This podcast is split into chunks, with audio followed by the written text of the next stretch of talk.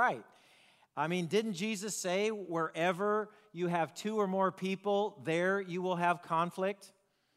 I mean, didn't Jesus say that? No, actually, Jesus never said that.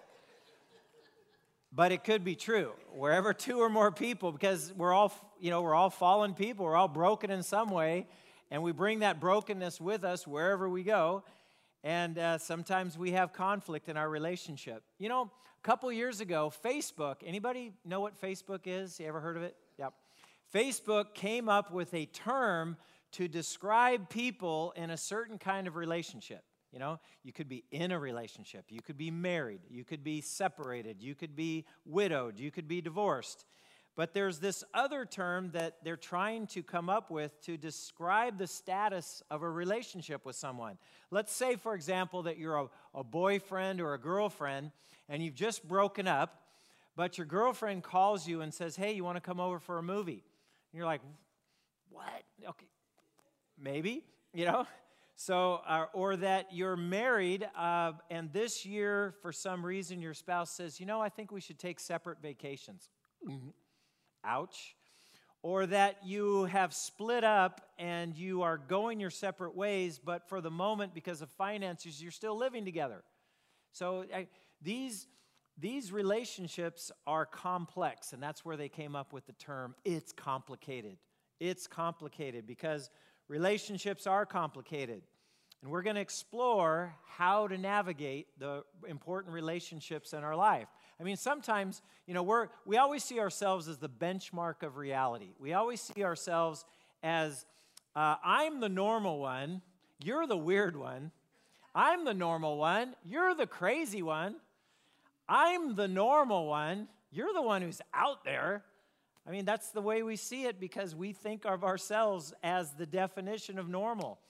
The fact is, we're all different from one another. I mean, in this very room, we have people with lots of differences. We could have morning people, the godly ones, or you could have night people. Okay, just kidding. Just kidding. You could have golf, you know, we have golf people, we have tennis people, we have people who are huggers. You know, if you're ever around Marcy, you know, you can't you can't go by Marcy without giving her a hug, right? So uh, we have hugger people and we have maybe fist bump people or pat you on the shoulder people or if you were like me in high school where guys didn't touch each other because we had this phobia uh, about that. Uh, guys wouldn't touch each other unless you punched each other but maybe to greet each other you know you wouldn't touch but maybe you do what we call the chin wag. What's up what's up so you know you could greet each other that way right Huggers versus fist bump. We have Giants fans and we have A's fans. We have 49ers fans and we have the Raiders, the Raiders fans. We have coffee people and we have tea people, or if you're in the modern world, you call it chai, you know, the cool term. That's how they charge you four bucks for a cup of tea. They call it chai. Would you like almond milk in that chai? Yeah. Okay. So, coffee people, tea people, we have quiet people, quiet people, and then we have verbal diarrhea people, okay? So, people can't seem to stop talking. And then finally, we have cat people, and we have normal people, right? So, so you know, people are different. We really are all over the map. And you, you married people listen to all these comparisons and differences, and you married people say, Yep, Yep, that's what it is. And you early dating people, maybe you're in that infatuation stage. Maybe you're with somebody and everything they seem to say or do is just wonderful. And you say, you know what? That's not true of us. You know, we're different from that. We're in love, right? Well, give it some time, uh, and you'll realize perhaps that you are, uh, it's not going to be different for you either. There's going to be certain uh, differences that may bother you or you don't find so appealing about one another over time. You know, our God, our Creator, is the one who made us all. And this is the same God who made the mountains and He made the valleys. This is the God who made the deserts and He made the jungles. He made the oceans and He made the forests. I mean, He, he made the terrain so different. He made the North Pole and the South Pole, and He made the places around the equator where it's the same time. I mean, the same time. the sun comes up at 6 a.m., the sun goes down at 6 p.m. every day if you're on the equator. You realize that? Versus, you know, now we need time changes where we live. So this God made everything different and He made us. He made us so different. Our fingerprints are all unique, our eye retinas are all unique. He made snowflakes. My goodness, how many billions and trillions of snowflakes are there? And He made each one of them unique with its own design. Our God seems to love variety. And if you're an entomologist, and if you know what that is, you're smarter than I am, but I think it's a bug specialist. An entomologist, I think I saw that on an Orkin commercial, and that's kind of disturbing. But if you're an entomologist and you know a lot about bugs, do you know that God made over 500,000 species of beetles? Of beetles. It's like, God, you love variety. I don't know why, what reason you could have other than our God just loves variety. Let me do an experiment with women and men. Okay, all the women in the room, and if you are, you know it. Uh, just kidding. Um, uh, the women in the room, would you please uh, look at your fingernails? Please look at your fingernails, okay? If you had the space to do it, I know you're in these benches, but you probably did what my wife did. My wife, Lisa, she had her nails done this week and she loved it. She wanted to show me her nails when she got home. I never want to show my wife my nails. I don't know why, but but she wants to show it. So, so when Lisa looks at her nails, I say she looks and she holds her hand up and she palm, you know, back of her hand with the nails looking up. Guys, guys in the room, look at your nails. Okay? Do guys do the old, mm, I want to, uh, my, po- my polish might be a little faded. I, I might have a crack. No, we look to see if we have any dirt under our fingernails. That we hold our nail, we pull them in like this. So I mean, we're even different in the way we look at our fingernails. Let's talk about movies for an instant. And and in the future, I'm gonna I'm gonna do a series called At the Movies. You know, what what are the preferences that men and women have about movies? Men love action packed movies. We, like, we actually like the violence. We like life threatening situations. Maybe the world needs to be saved. Somebody needs to be rescued. We love those movies, like the Jason Bournes, the Mission Impossibles, the Bravehearts, and the never ending movie series Fast and Furious. It can't end fast enough for some people. Okay, then there's on the other side, there's the women, and they like romantic movies. They like the weepy, sensitive movies where people are falling in love and they're having these long conversations, and it's wonderful. And oh, and by the way, somebody might be dying of a disease. And if, you if you know Nicholas Sparks, you know what I'm talking about. So, so you have movies like The Notebook, and you have P.S. I Love You. Lisa and I just watched that this week. It wasn't that bad. Um, Pride and Prejudice. Well, it had a lot of Ireland in it, and that's one reason, and I love that. So we have Pride and Prejudice, and then you have, by the way, this is a top 10 movie for women Dirty Dancing, 1987.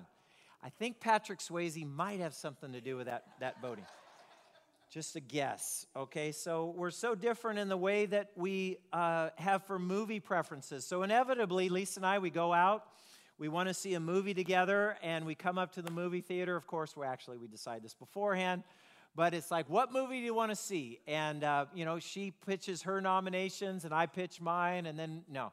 We actually the only way that we we make this work is that uh, the first time you know in the in the cycle of going to movies together lisa gets her choice of movie and i say yes dear let's go see the movie. So it's lisa's choice the first time and then we come to the next time we're going to the movies and it's Lisa's choice again. So, happy wife, happy life. And she knows that my nose is growing at this time because we actually do. We, we, we, we uh, toggle between them too. And I get to see a movie that I like. I, we get to see a good movie once in a while. So, so uh, the Beatles, the Beatles had a song in 1965 about trying to get along, about conflict in a relationship. The song was called We Can Work It Out. Of course, this is back in the days when the Beatles, you know, they wore their, their suits, their coats, they were black and white, they're wearing their ties, they were all thin. Um, it was really uh, awesome to see. And in the song We Can Work It Out, it says, Try to see things my way. Do I have to keep on talking till I can't go on? Why do you seek it your way? for the risk of knowing that our love might soon be gone? Think of what you're saying. You can get it wrong and still think that you're all right. Think of what I'm saying. We can work it out and get it straight, or we could just say goodnight. We can work it out. We can work it out. Life is very short, and there's no time for fussing and fighting, my friend. You know, they got that song right. They got that song right. It's a very popular song. We can work it out. So let's try to figure out a few things about ourselves, okay? Not just movie preferences and things like that, but something about our personality and our temperament where we can learn to appreciate the differences. Because sometimes, you know, if I'm the standard of normal and I look at somebody in a relationship and they're different from me, sometimes I do that. The, the typical response is, Why can't you be normal like me? But God made us different, and sometimes we need to learn about our differences and be able to appreciate the differences in another person. So let's go through four questions together. You can sort of evaluate yourself and maybe you'll also understand somebody else you're in a close relationship with. So the first question is Am I an initiator or am I re- a responder? An initiator or responder. If you're an initiator, you are more of an action person. You like taking risks, you like creating change, you are decisive. Your motto, if you're an initiator, might be He who hesitates is what? Lost, right? Don't miss the moment. Seize the opportunity, right? Be decisive. The last thing you'd probably want to be is a librarian. Who'd want to be a librarian anyway? Somebody might be. Okay, so that I'm, I'm, giving away my personality. So, are you an initiator or responder? If you're a responder, you prefer to let life come to you, to float to you. Maybe to be like that trout behind the rock, you know, just waiting for the food to float on down the river. Uh, you your motto might be look before you leap. You might be less driven. You might take longer to make decisions. You may prefer stability and order. Initiators, if, if you're an initiator, you're probably saying, okay, Jim, okay, I got this one. Let's go on to the next question. If you're a responder, you might say, hmm, I don't know just yet. Let, let me think about it some more, right? if you're a responder. Question number two Am I an extrovert or am I an introvert?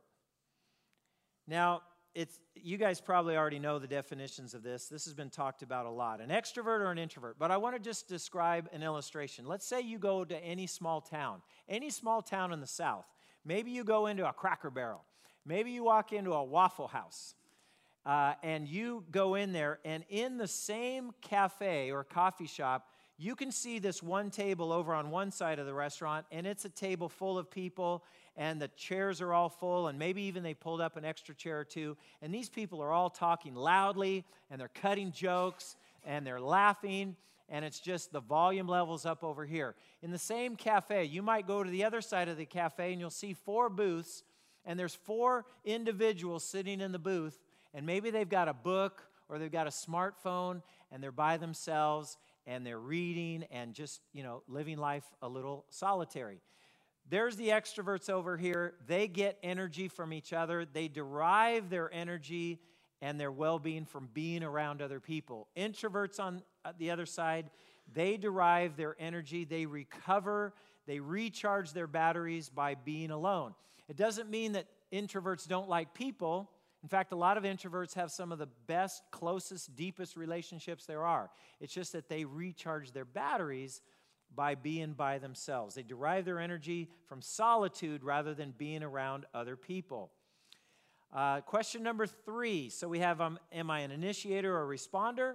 Am I an extrovert or an introvert? Question number three Am I a thinker or am I a feeler? Thinkers, of course, thinkers make most of their decisions above the neck, in their head, in their minds. They ask questions. They ask questions like Is it logical? Is it practical?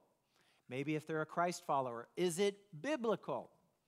Or if they're a bit in business, is it profitable? You know, you know, questions that make people think. I, I do think that thinkers thinkers do think about feelings, they just don't have any. Not totally true. Feelers, on the other hand, feelers lead with their heart.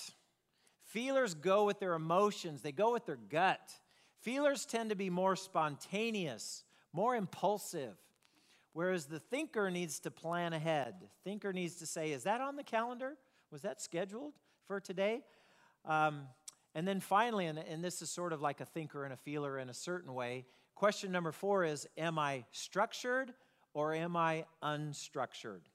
A structured person is a person who values good time management. He or she likes order. They like to put things and events on their calendar. They refer to it often. This is like this is a person who likes to make plans. You make a plan and you stick to the plan. They don't like surprises. They don't like curveballs, right?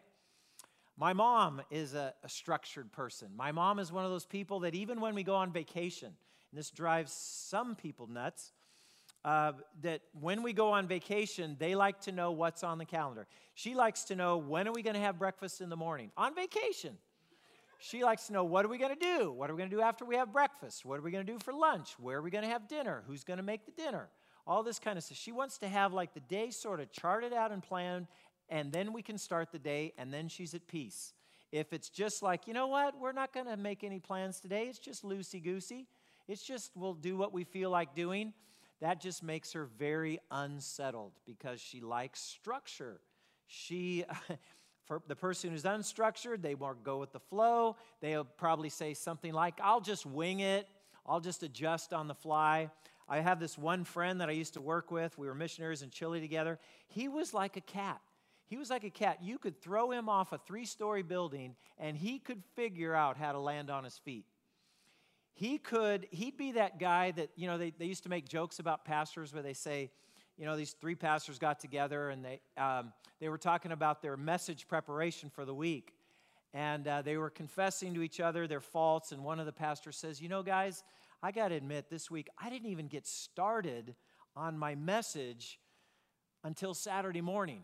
And everybody else, oh, seriously, Saturday morning. And the other guy says, well, guys, I got to confess something too. I, I didn't get started on my message. I got up early Sunday morning and I wrote out my message. And everybody's like, whoa, whoa. And the third guy says, what do you guys do during communion time anyway? so that would be the unstructured person, right? So we need we need to figure things out about each other, okay? Um, there is a movie that I wanted to show you guys, a, a, clip from the very end of the movie. It's a wonderful movie that talks about the differences between personality and temperaments and how you can actually get along and learn to love each other and appreciate the differences about each other. This movie came out in 2010, starring Amy Adams, which you probably know of. That starred another Irishman named Matthew Goode, and the movie's called Leap Year. It's a story of Anna from Boston. She is a longtime girlfriend of this physician named Jeremy. Jeremy goes to Ireland for a conference. Uh, Anna hears that it's okay for a woman to ask a guy to marry her if it's in Ireland on leap year. And that's, the, that's where it got the title of the movie Leap Year. So she spontaneous, and she's a very structured person. She's a very ducks in a row. She's a very, you got to have your plans all laid out. She is very organized. You know, she's the the closet organizer person, right? So she ends up making a spontaneous decision. She just flies over to Ireland. She tries to find her boyfriend to propose marriage to him. And along the way, she runs into this Irishman named Declan, Declan O'Callaghan. And he is completely unstructured. He's completely loosey goosey. He's completely, I just go where life takes me and I adjust on the fly. And they bump heads a number of times during the movie, but they also develop this love for each other. And they get down to the tail end of the relationship and they decide that they might be right for each other. So please, let's uh, go to the end of the movie.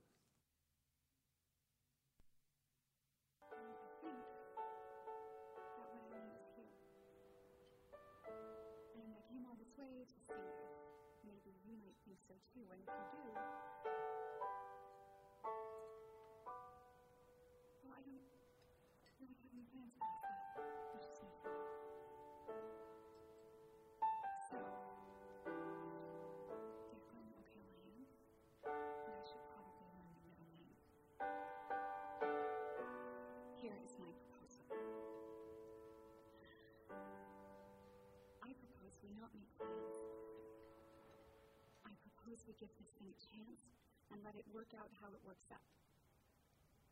So, what do you say? Do you want to not make plans with me?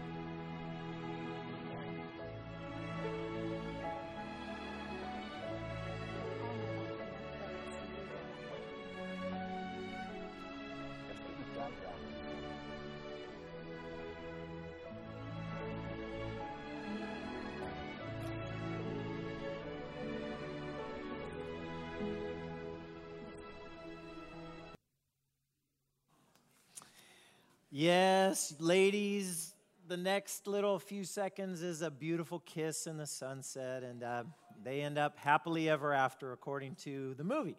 So it's, it's wonderful. Uh, she's very structured. Declan is very unstructured. Uh, she is used to making plans, and he doesn't have any plans. But do you see how they adjusted to each other? She said, Do you want to not make plans with me?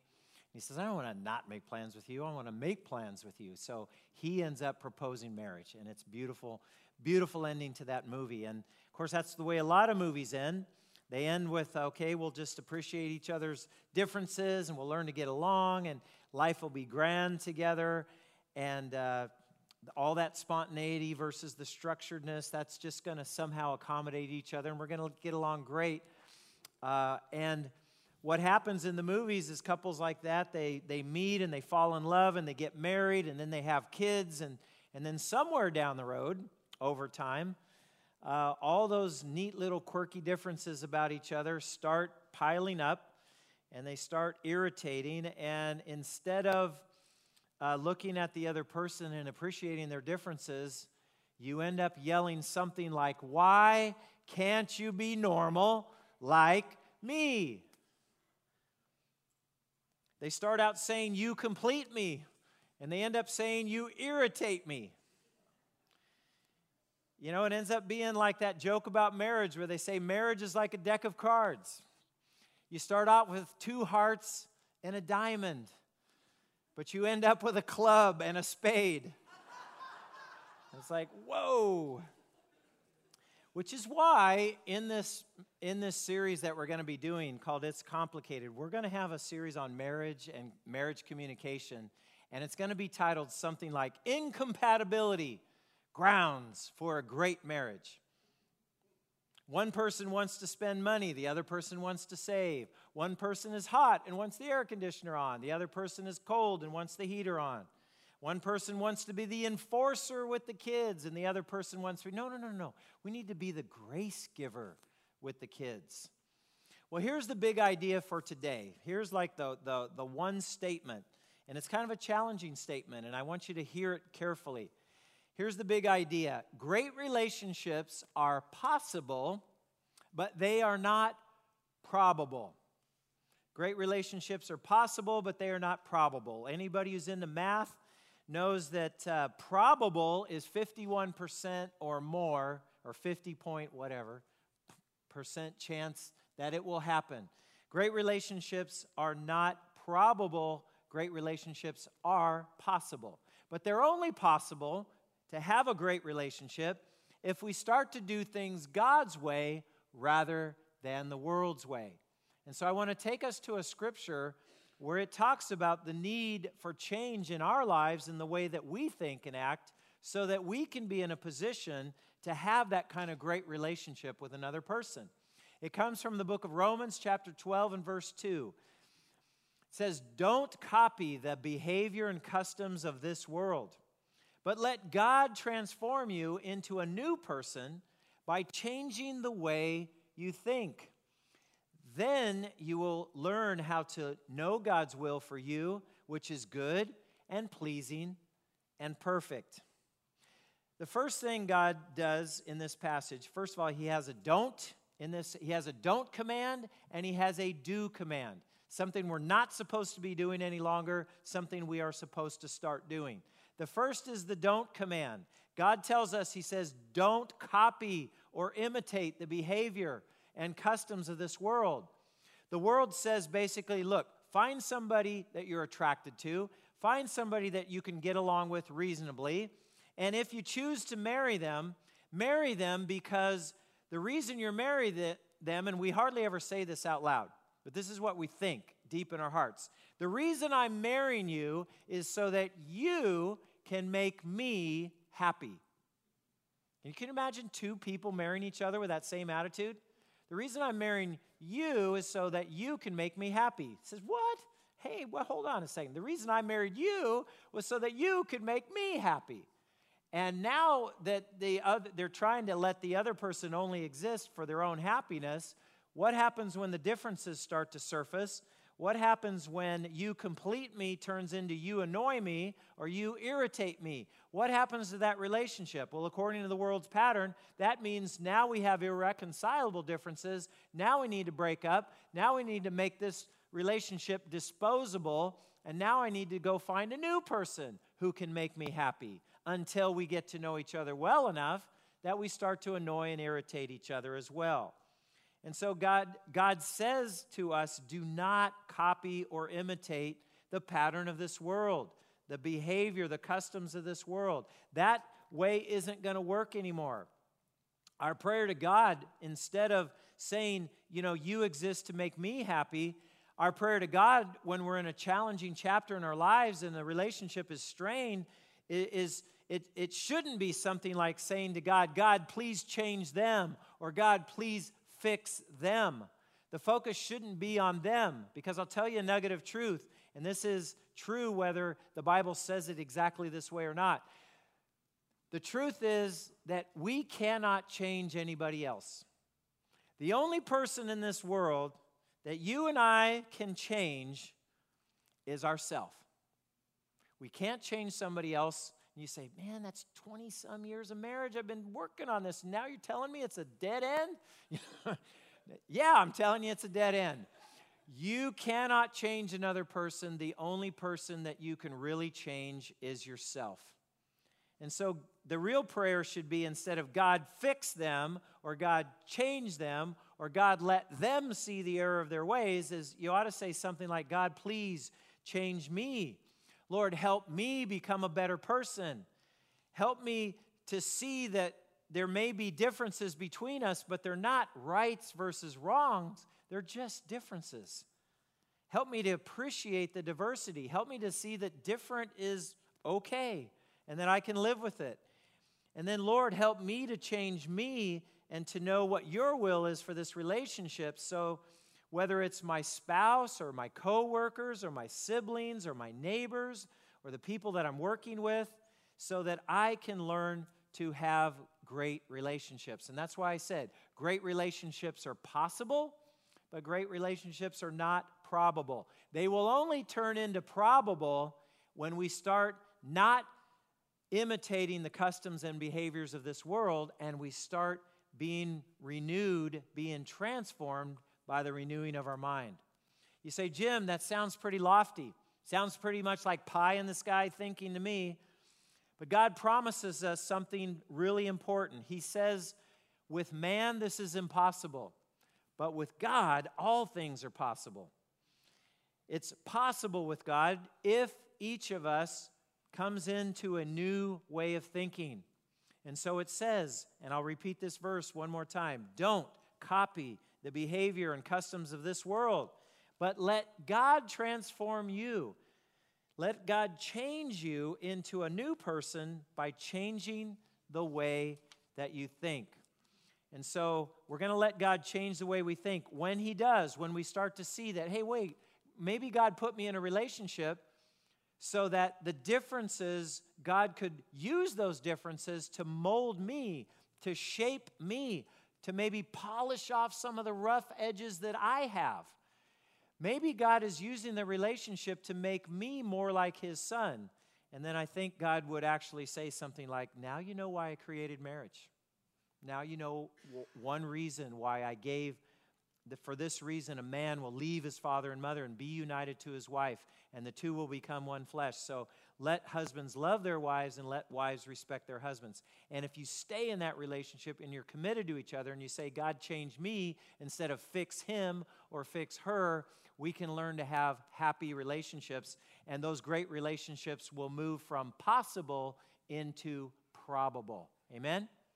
Amen. So let me give you four bits of advice, four ways that we can make our relationships from whatever they are now into better, into greater, more satisfying relationships for each of us. The first bit of practical wisdom from God is number one, I will act and not react. I will act and not react. You know, each of us, we have our own way of reacting to conflict. We have our own way of reacting to when we come up to a disagreement. Some of us just blow up. Some of us just explode. Some of us just have this immediately, you know, the button's been pushed and and now you're going to get you're going to get the venom or you're going to get the outburst or you're going to get saying something that maybe I wish later on that I hadn't said. Some of us on the other hand get real quiet. Some of us in our conflict management, we try to make the other person pay we try to make the other person see the errors of their way. We practice something instead of blowing up or exploding, we do something called the silent treatment. You guys ever experienced the silent treatment? It's not very pleasant. Sometimes you give it. Sometimes, now let me just pause right there. Sometimes the silent treatment is a way to say, I am I'm going to try to keep from saying something that I will really regret. So I'm just going to shut up right now and I'm going to be quiet. I'm going to be like that Psalm 143. I'm going to say, instead of saying something I really, that's going to be really harmful and damaging to the other person, I'm going to pray that prayer and I'll say, Lord, set a guard over my mouth. Lord, please keep watch over the doors of my lips. Don't let me say something that I'm going to regret. But sometimes we use the silent treatment and we extend it, and now we're making the other person pay. Now we're making the other person say, Well, we'll break the silent treatment as soon as you come groveling back to me and humbly ask me to forgive you. Then I'll break the silent treatment. You know, you heard, you heard of this one couple that, that got into the argument and they were practicing the silent treatment with each other. They didn't speak to each other for hours. And it just so happened that the next day, the husband had a business trip and he had to leave. He had to get up really early to leave for the business trip. And so they're still in this silent treatment mode. They're still trying to wait each other out over who's going to speak first. And so instead of talking to her about his trip, he writes her a note and he says, I need to get up at 5 a.m. tomorrow. Wake me up. And he takes that note and he puts it on the dresser, he puts it on the nightstand of his wife. And he goes to bed. And he wakes up the next morning and the sun is shining like it is right now and he knows, oh wait a minute, it's not 5 a.m. And he looks at his watch and he goes, It's 7:30 in the morning. What happened? Why didn't you wake me up? And he looks over on his nightstand and he sees a note and it says, It's 5 a.m. Get up. the silent treatment can be effective, right? So I will, I will act I will act and I will not react. Secondly, a way that we can practice better communication is I will focus on the good things in you. I will focus on the good things in you. You know, when you're in a conflict, you know it is so easy. The enemy comes in, and when you're in a conflict, you say, you say, name 10 things I hate about you, or 10 things that bug the you know what out of me. What is it that bothers me? And the enemy can come in and say, oh, just let me count the ways. And you can start naming them all. And then you come to God's word, and, and it's like, oh, yeah, I'm trying to be transformed by the way I think. How, how do I do it God's way instead of the world's way? Instead of thinking about all the negative things about the other person, maybe I can focus on the good things in you. Maybe I can practice Philippians 4 8, where it says, finally, brothers, and he says something like, whatever is pure, whatever is lovely, whatever is admirable, whatever is uh, respectable, whatever is excellent or praiseworthy, think about these things. So instead of thinking about the negative things about the other person, try to focus and and practice this idea of thinking of the good things about the other person. Now, I know that's not easy to do. That's why great relationships are possible, they're just not probable. If you want to turn that possible into probable, then we have to stop imitating the, the pattern and behavior of this world and we start need to practicing things God's way. So we're going to act not react. If you have to count to 10, if you have to go around the corner, if you have to say, Lord, give me grace in this moment. I don't feel very gracious, but I need your grace before you before you respond. You can act before you react. And then you can uh, practice and focus on the good things in the other person. Number three, number three is likewise, it's like, I will apply God's grace to you. I will apply God's grace to you. Jesus, when he sent out his ministry team, he had his followers, he had his 12. He sent them out in these teams of two. He sent them out in ministry teams. He sent them out two by two, and he said, I want you to go and preach and teach and, and announce the good news of the kingdom of God. And then he says, Freely you have received, so now freely give. So, in other words, Jesus says, I've poured my life into you guys for a year, a year and a half. And I've given you, I've shown you what the love of God looks like. I've shown you what the grace of God looks like. I've shown you all the great qualities that God is wrapped up in a single person, Jesus. And He says, Now I'm empowering you, and I want you to go on mission for me, and I want you to go announce the good news of the kingdom. And why should you do it? He says, Because freely you have received from me, and now I want you to freely give to other people. And so when I apply God's grace to you, what I mean by that is we've got to remember that God has given us His mercy, He's given us His grace, He's given us His forgiveness. Whenever we mess up with God, whenever we fall short of His grace, we come to Him and we confess our sins and we ask God to forgive us. And what are we hoping that God gives us in that moment? Do we want justice? Do we want divine retribution? Do we want an eye for an eye and a tooth for a tooth from God toward us? No, we do not. We want God's grace. I want your forgiveness. I want your mercy. And yet, we come to another person who wrongs us or says some things hurtful to us, and do we say, Oh, Lord, I pray you'll show them grace and mercy just like you've shown me? Or do we say, No, Lord, get them, give them the justice, you know, bring down your divine retribution, show them the error of their ways, let them feel the pain of their misdeeds. You know, we, we have that attitude sometimes toward other people. And Jesus says, Freely you have received, freely give. I will remember God's grace and what He's shown to me in my life, and I will pass that on to the other people that are important to me. I will apply God's grace to you. And then, number four, and the reason I added number four was because there could be somebody, there could be people in this room that really have yet to deeply experience the love and the grace of God in your life. And so maybe number four could be your first step before you're able to practice one, two, and three. Number four, where it says, I will remember God's grace to me. I will remember God's grace to you. Look what God has done for us according to the New Testament. It says, God is so rich in mercy, even while we were dead because of our sins, God gave us life. It's only by God's special favor that you have been saved. Special favor meaning God's grace. Getting good things from God that we didn't earn, that we didn't deserve.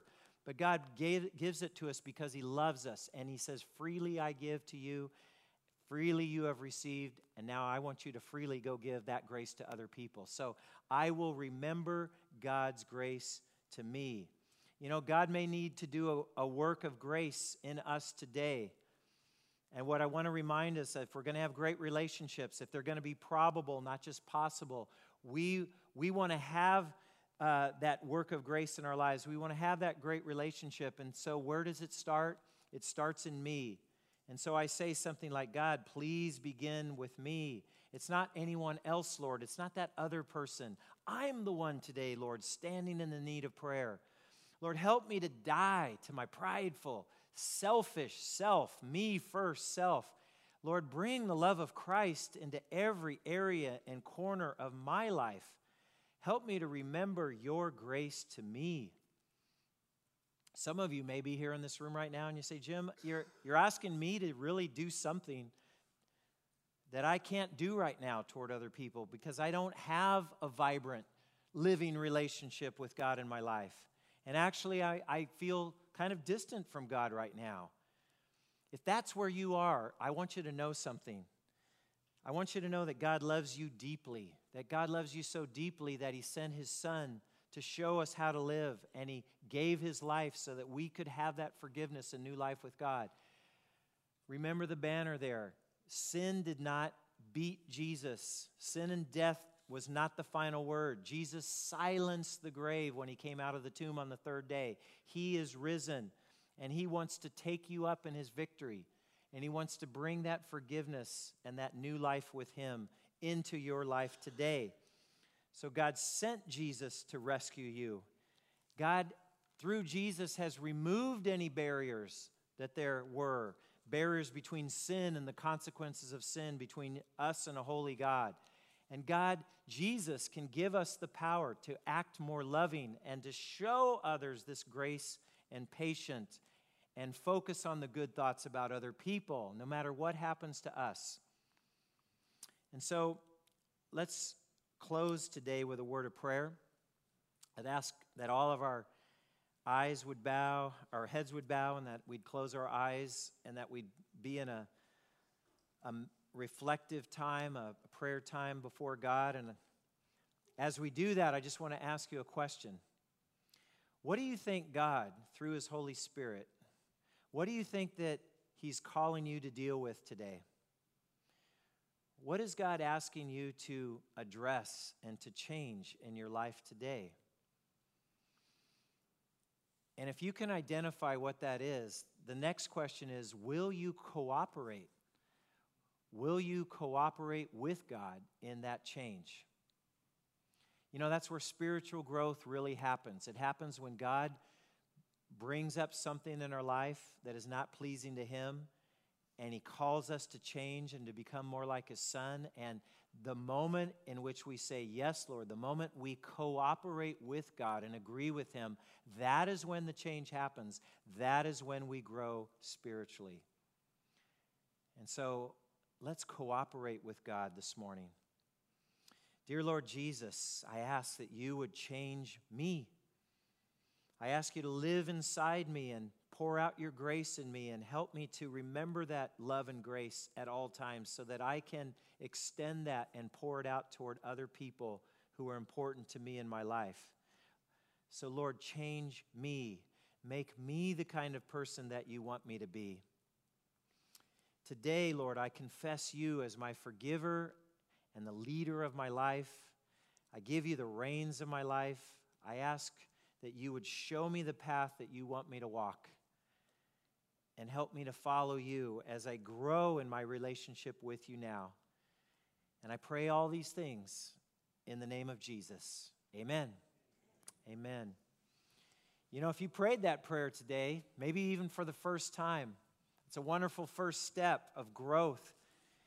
I, I'd ask that you'd take one of those welcome cards, and on the back it says, You know, uh, today I made a decision. Today I committed my life to follow Jesus, maybe for the first time. If you have done that today, I'd ask that you'd circle that and bring that card to me in the lobby area after the service is over.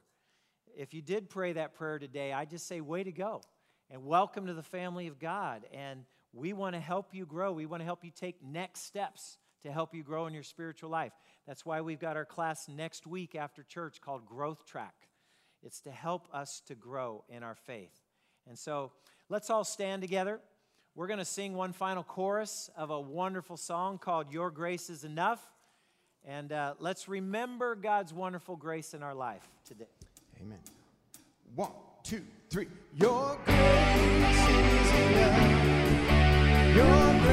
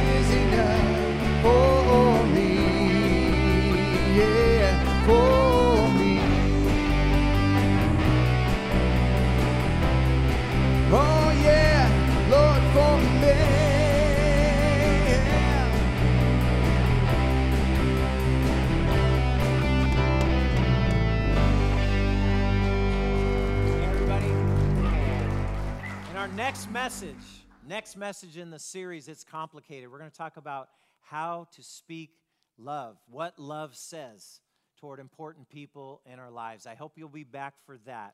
And in the meantime, have a grace filled week full of His love and mercy. God bless you. two, three. Your grace is enough, reaching down to us.